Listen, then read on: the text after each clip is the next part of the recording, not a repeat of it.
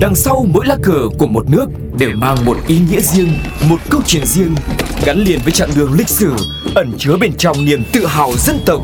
Hiểu về mỗi lá cờ là hiểu được tinh thần của mỗi đất nước, cùng nhìn rộng rãi thế giới với series Chuyện bất ngờ về những lá cờ. Các bạn đang cùng quay trở lại với chương trình Chuyện bất ngờ về những lá cờ. Hôm nay chúng ta sẽ cùng tìm hiểu về lá cờ của đất nước Tây Ban Nha, đất nước Bò Tót.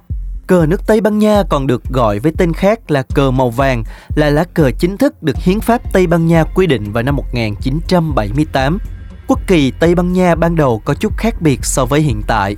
Bản thiết kế mà các bạn thấy vào ngày hôm nay chính thức được ra mắt vào năm 1981. Từ đó đến nay, quốc kỳ Tây Ban Nha được sử dụng rộng rãi và có tính chất biểu tượng rất cao đối với người dân xứ sở Bò Tót nói riêng và trên trường quốc tế nói chung. Lá cờ Tây Ban Nha có thể được coi là một trong những lá cờ có thiết kế phức tạp nhất trên thế giới. Tuy nhiên nếu quan sát kỹ thì bạn có thể nhận ra những điểm đặc biệt của lá cờ này một cách dễ dàng. Đầu tiên có thể thấy được quốc kỳ của Tây Ban Nha cũng được thiết kế như bao quốc kỳ khác trên thế giới với hình chữ nhật. Lá cờ của Tây Ban Nha được chia làm ba dải màu nằm ngang, hai dải màu đỏ và một dải màu vàng. Trong khi hai dải màu đỏ nằm về hai phía đầu của lá cờ trên và dưới thì dải màu vàng nằm ở giữa với kích thước bằng hai lần dải màu đỏ. Lý do lá cờ của Tây Ban Nha có thiết kế phức tạp nhất trên thế giới là bởi quốc huy của đất nước này được thêm vào vị trí cách lề bên trái của lá cờ, một khoảng cách bằng 1 phần 3 chiều dài. Là một quốc gia có lịch sử lâu đời ở châu Âu, vì vậy thông tin và nguồn gốc ra đời của quốc kỳ Tây Ban Nha có rất nhiều điểm chưa được rõ ràng. Câu chuyện kể lại rằng lá cờ của đất nước Tây Ban Nha đầu tiên được ra đời theo chủ ý của vua Aragon, một vị vua nổi tiếng của người Tây Ban Nha. Vì muốn có được một lá cờ riêng cho đất nước của mình, ông đã tổ chức một cuộc thi thiết kế dành cho các học giả. Cuối cùng đề án được chọn chính là lá cờ với hai màu đỏ và vàng. Màu vàng là biểu tượng cho sự vinh quang, còn màu đỏ chính là máu. Tuy nhiên trên thực tế, thiết kế lá cờ của Tây Ban Nha này dựa theo lá cờ của Hải quân đất nước Tây Ban Nha, một trong những lực lượng hải quân mạnh nhất châu Âu.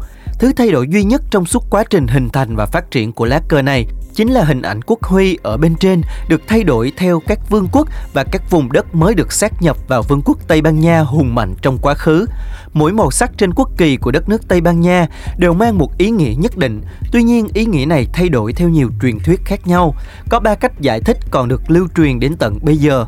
Lần lượt, cách giải thích thứ nhất, màu vàng đại diện cho màu của sàn đấu, trong khi màu đỏ là máu của những chú bò tót để tôn vinh truyền thống đấu bò tót của người dân đất nước Tây Ban Nha từ đó cho thấy được sự dũng cảm của họ.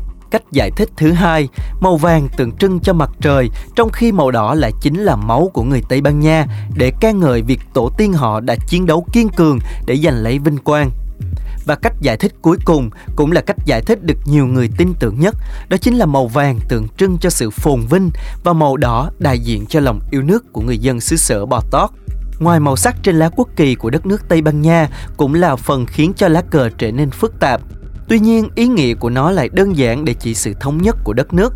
Trên quốc huy của Tây Ban Nha chính là sự tập hợp của các biểu tượng của các vùng, các vương quốc tạo thành đất nước Tây Ban Nha ngày nay. Cũng chính vì điều này mà nó được thay đổi trong suốt quá trình hình thành và phát triển của lá cờ.